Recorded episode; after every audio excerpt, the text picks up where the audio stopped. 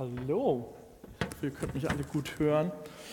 Ähm, ja, für alle, die sich äh, gefreut haben, dass heute ein Gastprediger kommt namens Martin Heinze, sorry, ich bin's. Ähm, es war aber auch sehr schön, irgendwie hier heute anzukommen. Wir waren eine Woche im Urlaub, ich bin die Treppen hochgekommen und Benny sieht mich und sagt so, hey, du predigst heute, oder? Ja.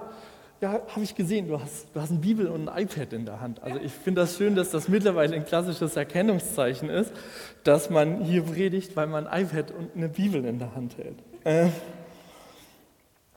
ich, ähm, die, der, der Titel der Predigt heute ist, woran sieht man eigentlich? Und der, der Titel ist eigentlich vor zwei Wochen oder auch die ganze Predigt hat quasi erst vor zwei Wochen angefangen, ähm, in dem Gottesdienst, wo Annette gepredigt hat.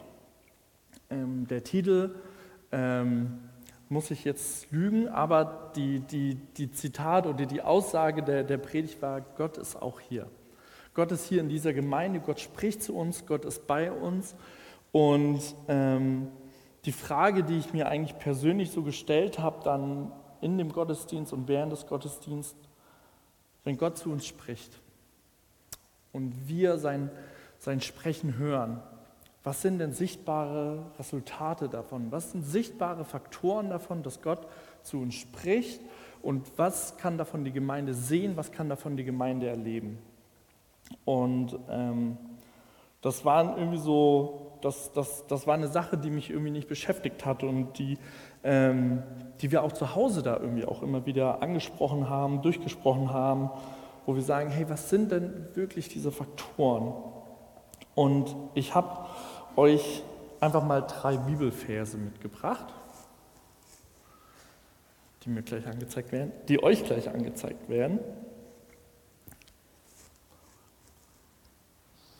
Woran sieht man denn eigentlich, dass Gott zu uns spricht, hier in dieser Gemeinde? Ist so dieser volle Titel, also wer diese Punkte ausfüllen will, ich hatte nicht so viel Platz auf der Folie, deswegen habe ich gedacht, versuche ich einen attraktiven Titel zu erwirken, indem ich Punkte setze.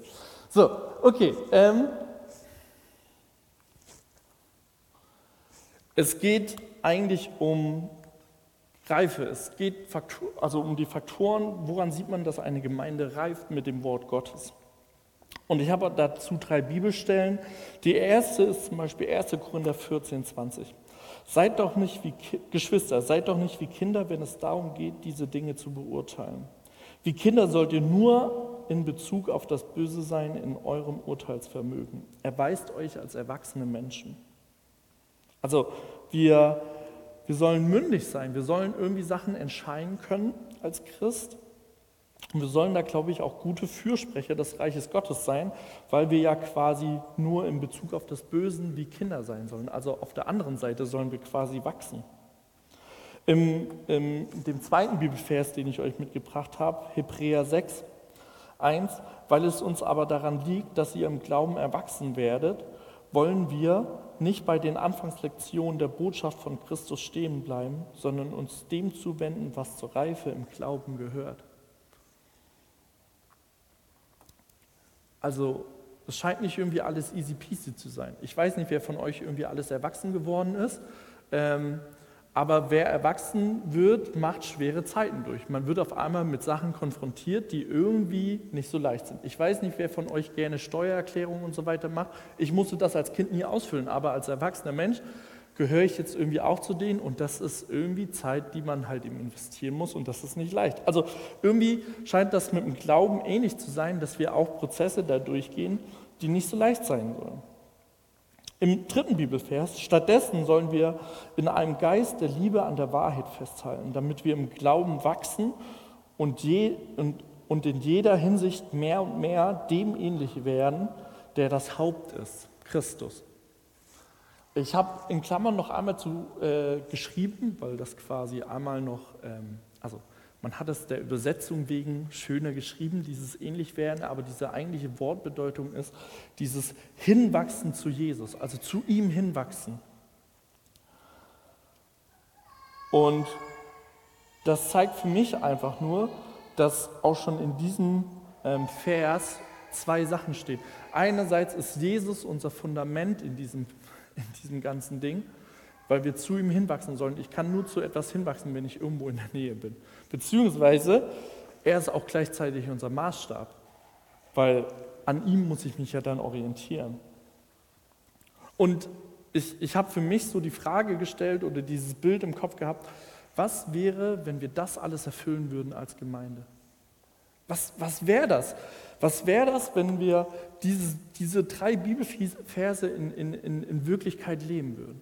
Hey, es würde ich stelle mir so vor, wie jemand, der Jesus nicht kennt, hier in diese Gemeinde kommt. Der erlebt einen Gottesdienst, der sieht, wie wir irgendwie nacheinander, also nach dem Gottesdienst miteinander agieren, wie irgendwie Leute trotzdem einfach helfen, obwohl sie nicht im Technikteam sind, hier Kabel aufzuräumen, irgendwo Kinder, die hier rumstreuen und irgendwie ein bisschen bespaßen. Wie die Person am Ende irgendwie zu diesem Essen einladen dürfen und die Person, die Fragen, die diese Person mitbringt an Jesus, an Gott, dass wir die Fragen irgendwie gut beantworten können und diese Fragen in dieser Person irgendwie was entzünden lassen, wo sie sagt, okay, hey Leute, ich weiß nicht, was ihr da mit diesem Jesus macht. Ich habe gesehen, wie er, wie er umgeht, die Auswirkungen davon. Ich habe gesehen, ähm, dass, ihr, dass ihr Fragen, die ich in meinem Leben habe, beantworten könnt. Wie, wie fange ich das denn an mit diesem Jesus? Und wir, wir es schaffen, diese, diese Jesus-ferne Person zu einer Jesus-nahen Person zu bringen und zu sagen, hey, es fängt erstmal ganz klein an. Es fängt eher eigentlich klassisch immer mit dem Gebet an und wir diese Person in, in, in diese Gemeinde hier reinbekommen und wir investieren uns in diese Person und diese Person wird irgendwann sich wieder in neue Personen investieren. Das ist so diese, diese innerliche Vorstellung, die ich habe, seitdem ich diese drei Verse irgendwie gesehen und gehört habe.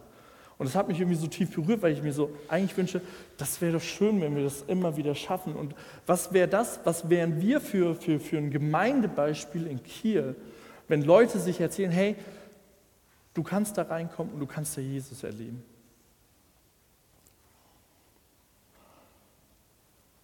Was brauchen wir dafür? Wir brauchen reife Christen dafür. Wir brauchen Menschen hier in dieser Gemeinde, die andere Menschen anleiten können. Wir brauchen Menschen, die ähm, Zeit haben, die, die Ressourcen haben, sich in anderen Menschen zu investieren, die Fragen, die die Menschen haben, zu beantworten und dass wir das auffangen können. Und das sind Sachen, das kann man nicht mit, das, das, da, dazu gehört ganz viel und das ist nicht leicht und das ist aber irgendwie eine Aufgabe, die uns doch gestellt wird als Kirche oder beziehungsweise als, an dich als Christ. Und ähm, ich, will, ich will so vier Punkte heute mitgeben, ähm, wo man diese Faktoren des Reifens oder diesen Gedanken des Reifens einfach nochmal näher bringen kann. Das allererste ist, wir müssen wissen, in wen wir gegründet sind.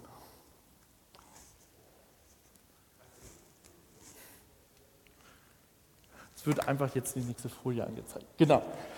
Epheser 4,15. Stattdessen sollen wir in einem Geist der Liebe, äh, der Liebe, in einem Geist der Liebe an der Wahrheit festhalten, damit wir im Glauben wachsen und in jeder Hinsicht mehr und mehr dem ähnlich werden, der das Haupt ist, Christus. Wenn wir so in die Bibel gucken, ähm, die Jünger, woher hatten die Jünger die Kraft, Dämonen auszutreiben, Heilung zu machen und so weiter? Woher hatte Paulus die Möglichkeit, so viele Gemeinden zu gründen? Und mein, mein Fazit aus dem Ganzen war, alle Personen, die ich jetzt so genannt habe, die wussten, wer sie geschickt hat. Die wussten, hey, mein Jesus schickt mich. Der Jesus, mit dem ich jetzt drei Jahre zusammen bin, der hat mich der hat mich ausgebildet, der hat mir gezeigt, wie der Vater ist und der sagt, ich soll losgehen. Und darauf geht er los. Mit Paulus, Paulus war Jude ähm, und war am Anfang quasi seines bevorigen Glaubenslebens war er ähm, sehr stark antichristlich unterwegs, hat quasi die, die ähm, Menschen verfolgt, die diesen Glauben an Jesus hatten und er wurde blind gemacht durch Gott. Ähm, und dann wurde er quasi geheilt und danach hatte er also hatte dabei diese Erkenntnis, dass dieser Messias, in dem er quasi, ähm, gegen den er unterwegs war, dass er dieser, dieser wahrhaftige Messias ist und ist dann in seinem Namen wieder losgegangen. Und ich glaube, dass wenn wir wissen, wer Jesus ist, dass Jesus dieser Mann ist, der für dich und mich gestorben ist, dass das die Grundlage ist, wo wir uns immer wieder dran festhalten dürfen, wo wir unsere Wurzeln in, in, in sein Fundament stecken und sagen, hey, ich will da ganz tief drin sein, ich will mich da ganz tief reinbauen, ich will verbunden sein, ich will ganz nah eng sein, weil ich weiß, dass wenn ich mit ihm unterwegs bin, kann mir nichts passieren. Und die Sache ist, dieser Jesus will dich aber auch rausschicken. Es ist immer so kuschelig warm, unten am Wurzelwerk und immer gemütlich, aber das bringt auch nur dann richtig Frucht, wenn wir anfangen zu wachsen und größer werden und auch rausgehen. Wenn deine Antwort irgendwie jetzt ist, also wenn ich fragen würde, was ist dein Fundament? Und deine Antwort ist, äh, zocken, keine Ahnung, Instagram dann werde ich dir sagen können, das wird deiner geistlichen Reife nichts bringen. Das ist halt eben einfach nur Jesus. In dem steht ja auch noch, wir sollen ähm, mehr, also im Glauben wachsen und in jeder Hinsicht mehr und mehr dem ähnlich werden. Also Klammer auf nochmal, ne, hinwachsen, der das Haupt ist Christus. Wir sind einerseits in diesem Wurzelwerk, in diesem Fundament von Jesus drinne. Auf der anderen Seite gibt es aber auch Sachen, wo wir wachsen dürfen in charakterlichen Zügen, wo Jesus jede Situation souverän bestanden hat. Gibt es Situationen, wo wir stehen und wissen, oh, das war jetzt nicht so Jesus-like. Da hätte man, und man weiß dann irgendwie so, manchmal kommt das schlechte Gewissen so raus, so, ach, stimmt, da hätte ich mich besser benehmen können. Aber das sind Situationen, in die wir immer wieder gesteckt werden und herausgefordert werden und wir dadurch wachsen dürfen.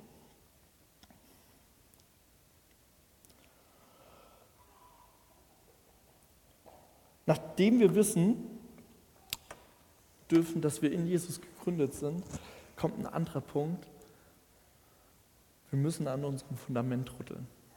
Wir müssen an dem, an den, den wir glauben, an den dürfen wir rütteln. Weil die Herausforderung ist,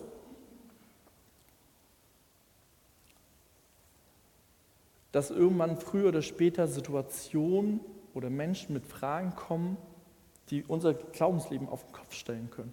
Und wenn wir da nicht in diesem Moment fest verwurzelt sind, dann kann uns das rausreißen. Und wir brauchen das auch, dass wir immer wieder an unserem Fundament rütteln. Aber wir brauchen auch einen geschützten Rahmen. Wir brauchen einen guten Rahmen dafür, wo das immer wieder möglich ist. Der Gottesdienst ist einerseits ein Rahmen, aber auf der anderen Seite, um einen kleinen Werbeblock einzuschieben, Kleingruppen. Kleingruppen sind ein Rahmen, um zu wachsen. Wisst ihr, ähm, Es gibt immer wieder Prediger, die, die sagen, hey, wenn du an Jesus glaubst, dann ist alles easy peasy. Dann, hey, dann ist alles gut. Wenn du, dann hast du genügend Geld, du wirst keine Sorgen haben und so weiter. Leute, das ist nicht die Wahrheit. Das tut mir wirklich leid. Ähm, es gibt Länder, ich war vorhin noch an dem äh, Open Door Index, ähm, es gibt Länder, wo du diesen Glauben an Jesus hast, dafür wirst du verfolgt. Du wirst in Gefängnisse gesteckt und so weiter. Und wenn du hier in Deutschland eine lebendige Jesus-Beziehung hast und sie auch biblisch fundieren möchtest, äh, fundierst, dann wirst du auch immer wieder als intoleranter Mensch dargestellt. Und das sind Sachen, die uns den Glauben hart auf die Proben stellen. Und wie gesagt, wir brauchen in der Gemeinde immer wieder, wir brauchen hier in der Kirche Raum und Platz dafür, um diese Fragen, um solche Situationen immer wieder ähm, ja, beantworten zu können. Es wird, es ist auch wichtig, diese Fragen zu stellen. Ähm, es wird Fragen geben, da werden wir hier in der Gemeinde eine sehr klare Aussage dazu haben. Wir werden sehr klar sagen, dass Jesus durch die Jungfrau Maria geboren, äh, durch die Jungfrau Maria geboren worden ist, dass er ein perfektes Leben geführt hat, dass er für unsere Sünden ans Kreuz gegangen ist, dass er nach drei Tagen wieder auferstanden ist. Da werden wir wahrscheinlich sehr klar sein als Gemeinde. Aber es gibt auch andere Sachen, da werden wir als Gemeinde nicht klar sein können. Es gibt dann manchmal so ein theologisches Grau. Hast du Sprachengebet, ja oder nein? Ist es am Ende heilsentscheidend, ja oder nein?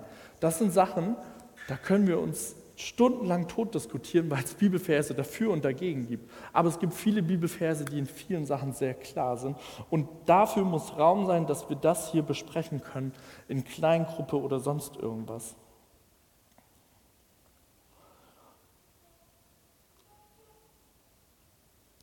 Wieso sollen wir den Glauben immer wieder auf die Probe stellen? Ich glaube, dass wir die Bibel immer wieder unterschiedlich lesen und verstehen. Und das hat damit zu tun, wie du, wo du vielleicht herkommst. herkommst. Ähm, es kommt vielleicht davon, dass wir jeder unterschiedliche Prediger vielleicht noch zusätzlich hören von denen, die hier sind. Ähm, und durch die ganzen Glaubens, ähm, ich nenne es mal Glaubensbausteine, die sich zusammensetzen, entsteht irgendwie so eine Art Glaubensmosaik. Und die Sache ist, wir werden als Gemeinde das nicht schaffen, dass jeder genau das gleiche Glaubensbild hier hat, sondern jeder wird es auf, aufgrund unterschiedlicher Erfahrungen, Herkünfte und so weiter, das wird so ein Tick unterschiedlich sein. Ich weiß nicht, ob ihr schon mal so ein Mosaik gesehen habt, das ist halt eben sehr bunt, jeder Stein ist unterschiedlich und jeder Stein kann halt eben unterschiedliche Farben haben. Aber was wir als Gemeinde bestimmen können, ist, dass wir eine ähnliche Form haben äh, oder dass wir eine gleiche Form haben. Entschuldigung, so.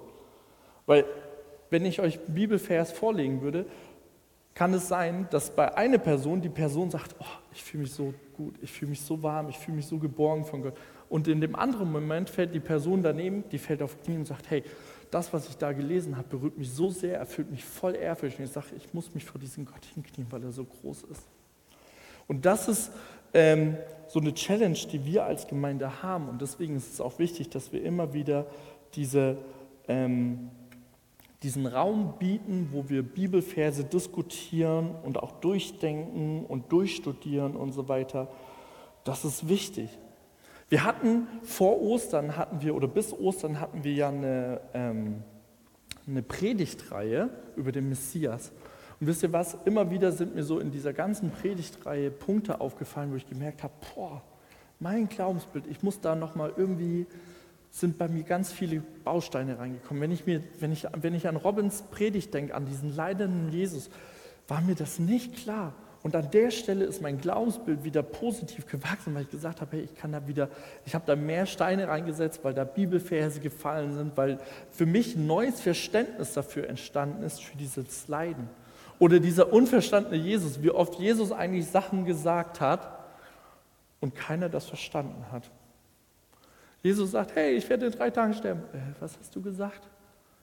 Ich werde in drei Tagen sterben. Ah, also so Anders meinst du das, oder? Nein, ich werde wirklich sterben. Und Jesus war so unverstanden. Und das hat, mir, das hat mir mein Herz an der Stelle ganz neu geöffnet.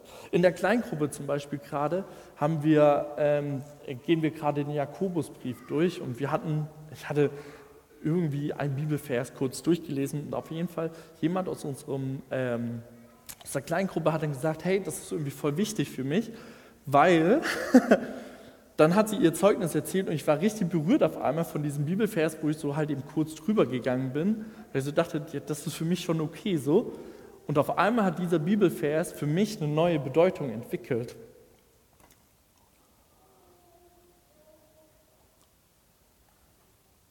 Ich finde das gut. Ich finde es immer wieder gut, an diesem Glauben herumzurütteln, weil es einerseits dazu dient, dass wir uns im Glauben festigen und auf der anderen Seite dient es dazu, unser Gottesbild größer zu machen. Und das Wichtigste ist, wir können falsche Sachen, falsche Denkweisen, die wir über Gott haben, loswerden. Wir müssen aber wissen, wer unser Fundament ist, um damit tiefer reinzukommen. Wenn wir Raum für Diskussionen bieten, wird es dein eigenes Glaubensleben ermutigen.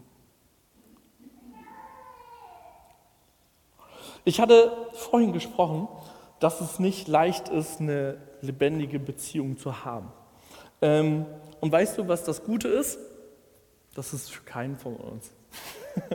Jeder wird unterschiedliche Laster haben. Für den einen wird es irgendwie schwierig sein, weil er irgendwie an, an der Sünde irgendwie immer wieder festhängt. Für den anderen wird es total leicht sein.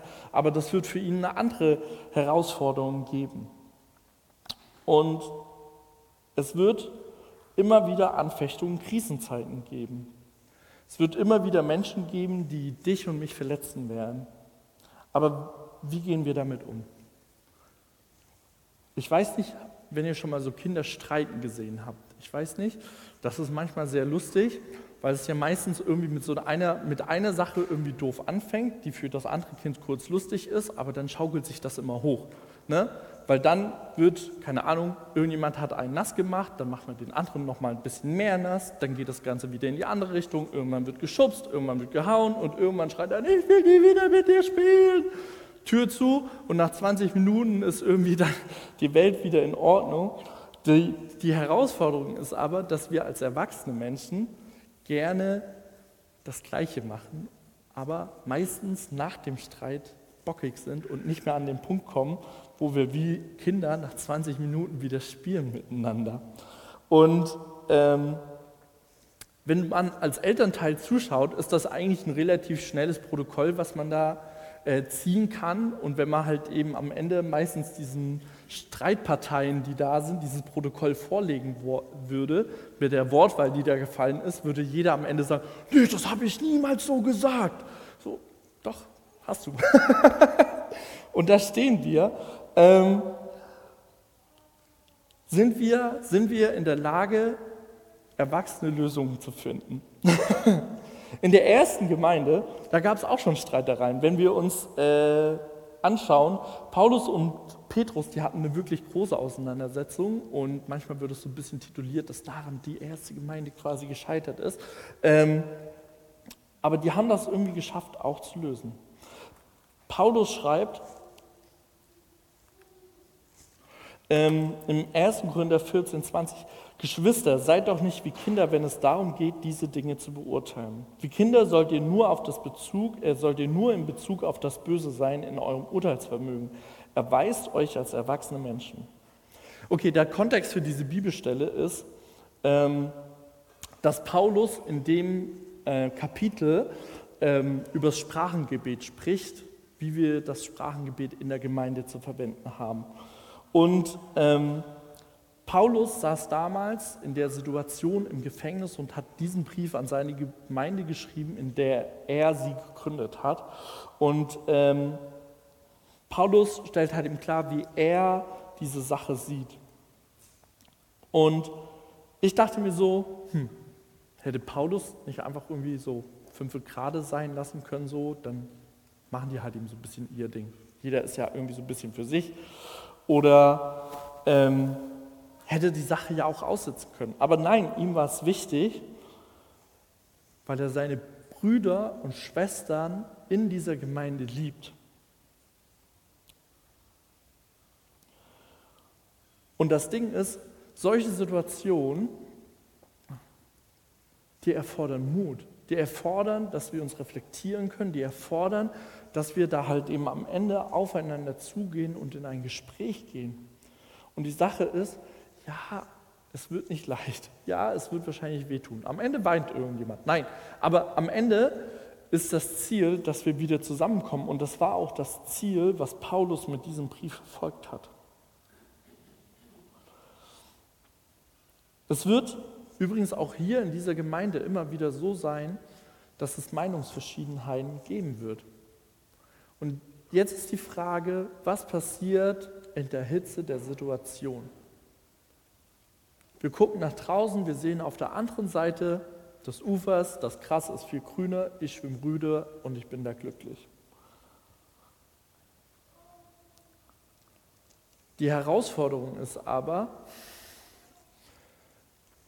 früher oder später kann es sein, dass in einer anderen Gemeinde das wieder auch aufploppt. Und man hüpft irgendwann so von Gemeinde zu Gemeinde und man kommt nie an, weil man immer in der Hitze der Situation sagt, nee, jetzt gehe ich, das reicht mir und ich bin raus.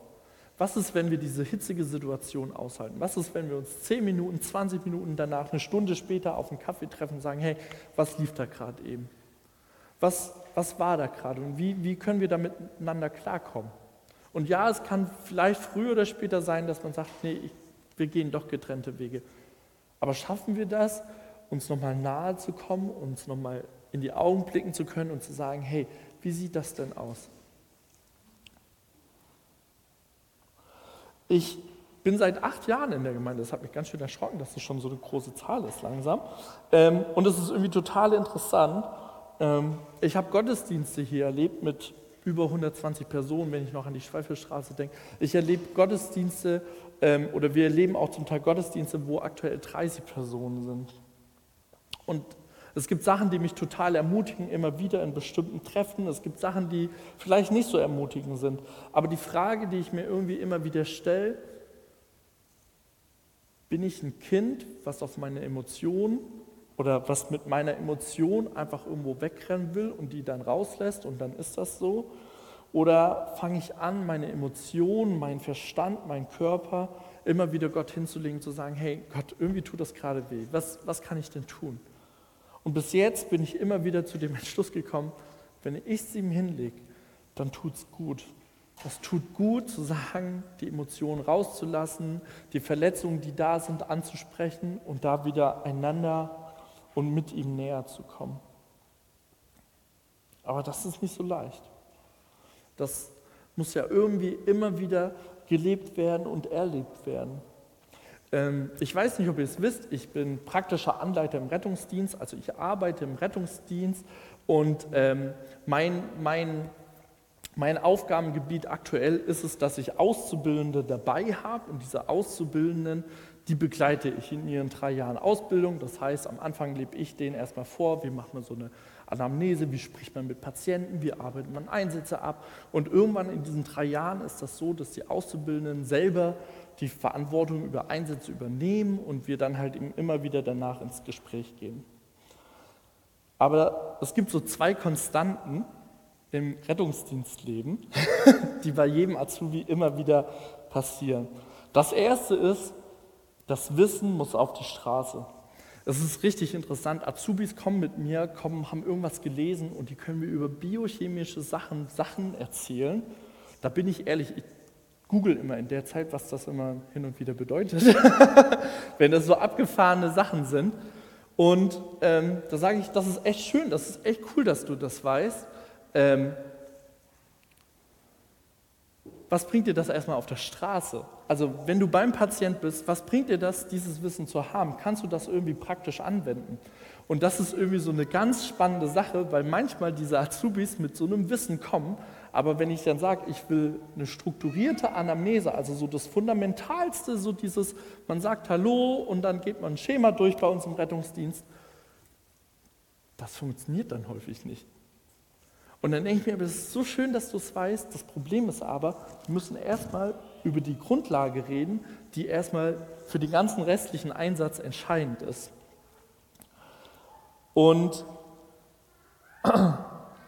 solche Sachen zu wissen, sage ich, ist nicht schlecht. Wenn es eine On-Top-Sache ist, super. Alles, was davor falsch läuft, müssen wir nochmal drüber reden und sprechen.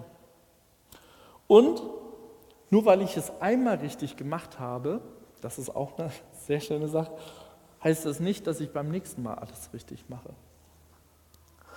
Ähm, von meinem Bauchgefühl her ist so, bis Azubis so einen Patienten gut eine Anamnese und eine Diagnostik stellen können und eine Therapie machen können, das sind so meistens 200 bis 300 Patienten. Also es sind so eineinhalb bis zwei, zweieinhalb Jahre, so ungefähr. So viele Jahre braucht das, bis ein Azubi langsam einen Patienten eigenständig abarbeiten kann.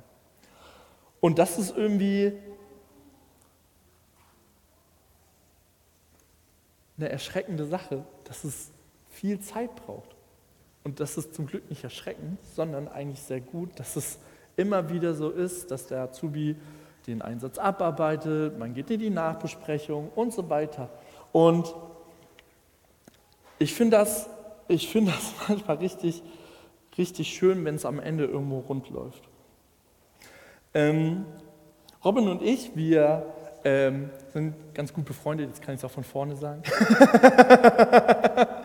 ähm, und manchmal, also manchmal bekommen wir es hin, dass wir uns treffen und manchmal lieben wir das so in theologische Diskussionen zu gehen und wir sind da richtig tief drinne. Irgendwann merken wir, wir gucken so in zwei andere gelangweilte Gesichter. und ähm, aber ein Satz, der in den ganzen Diskussionen immer wieder vorkommt, ist, Kultur tötet Lehre. Das bringt nichts, dass wir alles so toll wissen und dass wir das irgendwie wissen oder so. Das Problem ist, wir müssen es irgendwie auf die Straße bringen, wir müssen es leben, wir müssen, wir müssen das füllen und kultivieren. Wenn wir als Gemeinde den Anspruch haben, dass wir Gäste freundlich begrüßen, dann und das nicht leben, dann wird die Person wahrscheinlich nicht nochmal in diese Gemeinde kommen. Das ist das Problem. Kultur tötet Lehre. Ich kann von hier vorne erzählen, was ich will, und ich kann theologisch super sein. Hm? Was? Okay, ähm, ich kann von hier vorne wirklich alles toll erzählen. Das Problem ist, wenn wir als Gemeinde, wenn du und ich, wenn wir nicht in die Aktion kommen, dann bleibt das, was ich hier vorne sage, total leer. Das ist nicht gefüllt.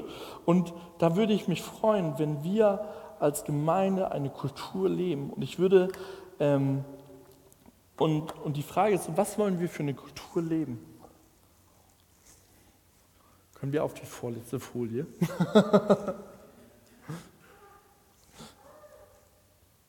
Oder auf die vorvorletzte?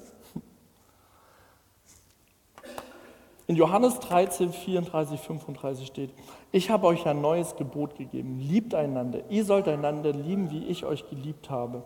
Und jetzt Achtung, mein O-Tonsatz, an eurer Liebe zueinander werden alle erkennen, dass ihr meine Jünger seid. Leute, das sind aktive Sachen. In dem Miteinander, in dem Miteinander, wie wir sind, sehen andere Menschen von außen und sie werden daran die Jesusliebe erkennen. Und stell dir vor, Menschen kommen in diese Gemeinde und sie erleben diese Liebe sichtbar und spürbar zwischen den regelmäßigen Gottesdienstbesuchen, aber auch gegenüber sich. Ich weiß nicht, wer an Ostern da war. An Ostern hatte Olaf sein Zeugnis gegeben. Sein Zeugnis war, er ist in diese Gemeinde reingekommen. Das Erste, was er wahrgenommen hat, wie herzlich und liebevoll jeder miteinander war. Hey Leute, das ist doch ein Zuspruch und, und eine Ermutigung, das selber zu leben. Ein weiterer Teil einer Gemeinde-DNA-Kultur ist ähm, einmal noch so ein großer Text, ähm, Galater 5, 13 bis 23. Geschwister, ihr seid zur Freiheit berufen, doch gebraucht eure Freiheit nicht als Vorwand, um die Wünsche eurer selbstsüchtigen Natur zu befriedigen, sondern dient einander in Liebe, denn das ganze Gesetz ist mit einem einzigen Wort zusammengefasst in dem Gebot, du sollst deine Mitmenschen lieben wie dich selbst. Wenn ihr jedoch wie wilde Tiere aufeinander losgeht, einander beißt und zerfleischt, dann passt nur auf, sonst werdet ihr am Ende noch einer, äh, noch einer vom anderen aufgefressen. Was will ich damit sagen? Lasst den Geist Gottes euer Verhalten bestimmen. Dann werdet ihr nicht mehr mit den Begieren eurer eigenen Natur nachgeben. Denn die menschliche Natur richtet sich mit dem Begehren gegen den Geist Gottes. Und der Geist Gottes richtet sich mit seinem Begehren gegen die menschliche Natur. Die beiden liegen im Streit miteinander. Und jede Seite will verhindern, dass ihr das tut, wozu die andere Seite euch drängt. Wenn ihr euch jedoch vom Geist Gottes führen lasst, steht ihr nicht mehr unter der Herrschaft des Gesetzes. Im Übrigen ist klar ersichtlich, was die Auswirkungen sind, wenn man sich von der eigenen Natur beherrschen lässt. Sexuelle Unmoral, Schamlosigkeit, Ausschweifung, Götzendienst, okkulte Praktiken, Feindseligkeit, Streit, Eifersucht, Wutausbrüche, Rechthaberei, hm, Zerwürfnisse, Spaltungen, Neid, Trunkenheit, Freske und noch vieles andere, was genauso verwerflich ist. Ich kann euch diesbezüglich nur warnen, wie ich es schon früher getan habe. Wer so lebt und handelt, wird kein Anteil am Reich Gottes erhalten. Moment, jetzt ist mein. Ähm, wird keinen Anteil am Reich Gottes bekommen, dem Erbe, das Gott für uns bereithält. Die Frucht hingegen, die der Geist hervorbringt, besteht in Liebe, Freude, Frieden, Geduld, Freundlichkeit, Güte, Treue, Rücksichtnahme und Selbstbeherrschung. Gegen solches Verhalten hat kein Gesetz etwas einzuwenden. Was sagt der Text über uns aus?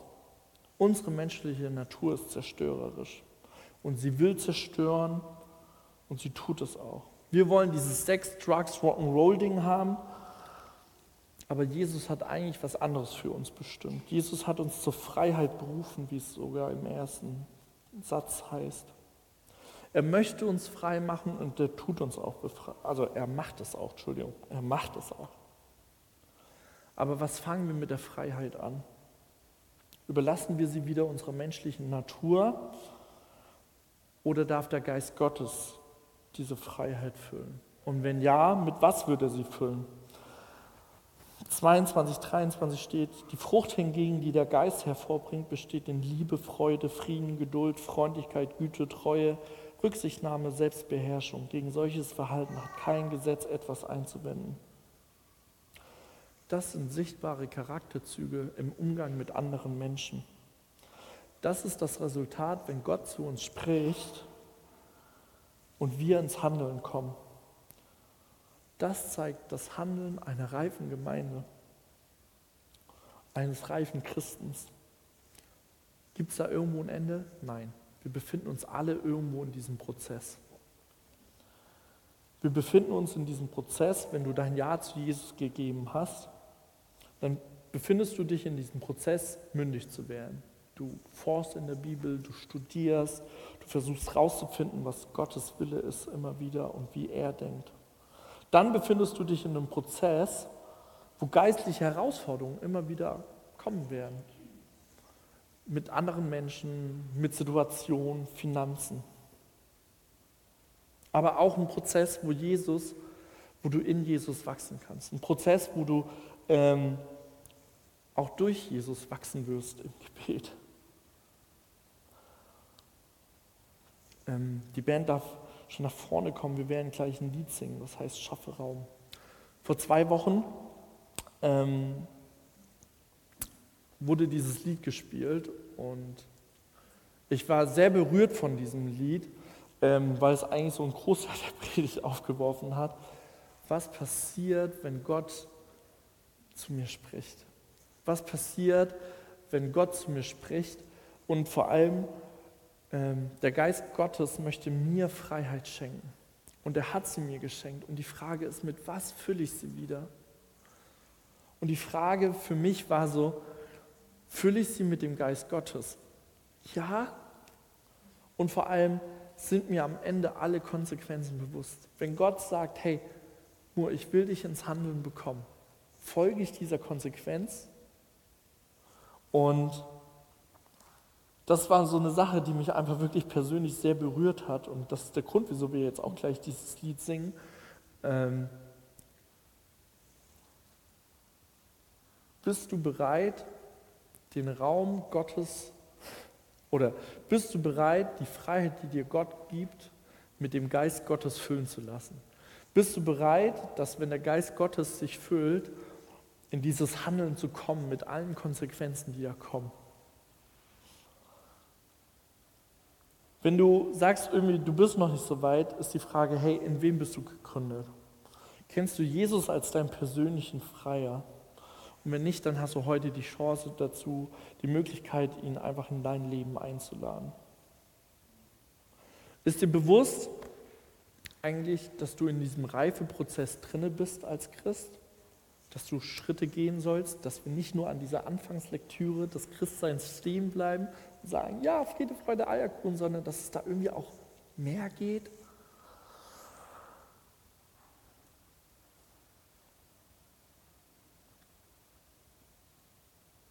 Wir wollen einfach beten und danach haben wir einfach diesen Raum dafür. Und wenn du irgendwie das Gefühl hast, du, du willst Gebet haben, ähm, ich werde irgendwo hinten im Raum sein. Wir werden später auch nochmal ähm, das Abendmahl feiern.